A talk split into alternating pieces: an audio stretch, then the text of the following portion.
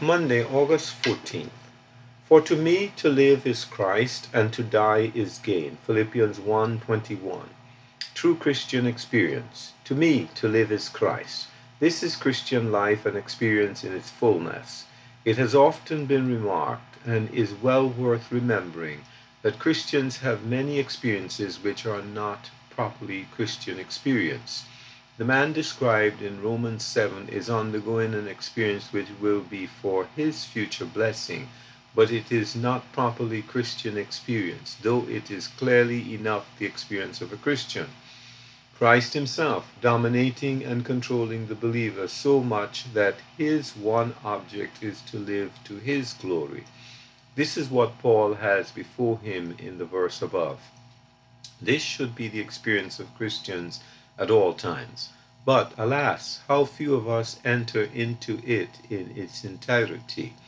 It implies a surrendered will and the body yielded to the Lord who has redeemed it, that it may be used only to his praise.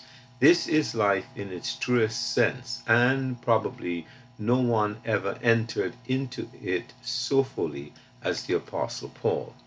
We may perhaps better understand the experience, for to me to live is Christ, if we consider for a moment what life means to others. The Christless businessman whose one aim and object is to obtain wealth might well say, For to me to live is money. The careless seeker after the world's pleasures, if he told the truth, would say, For to me to live is worldly pleasure. The carnal person given up to self gratification would say, For to me to live is self.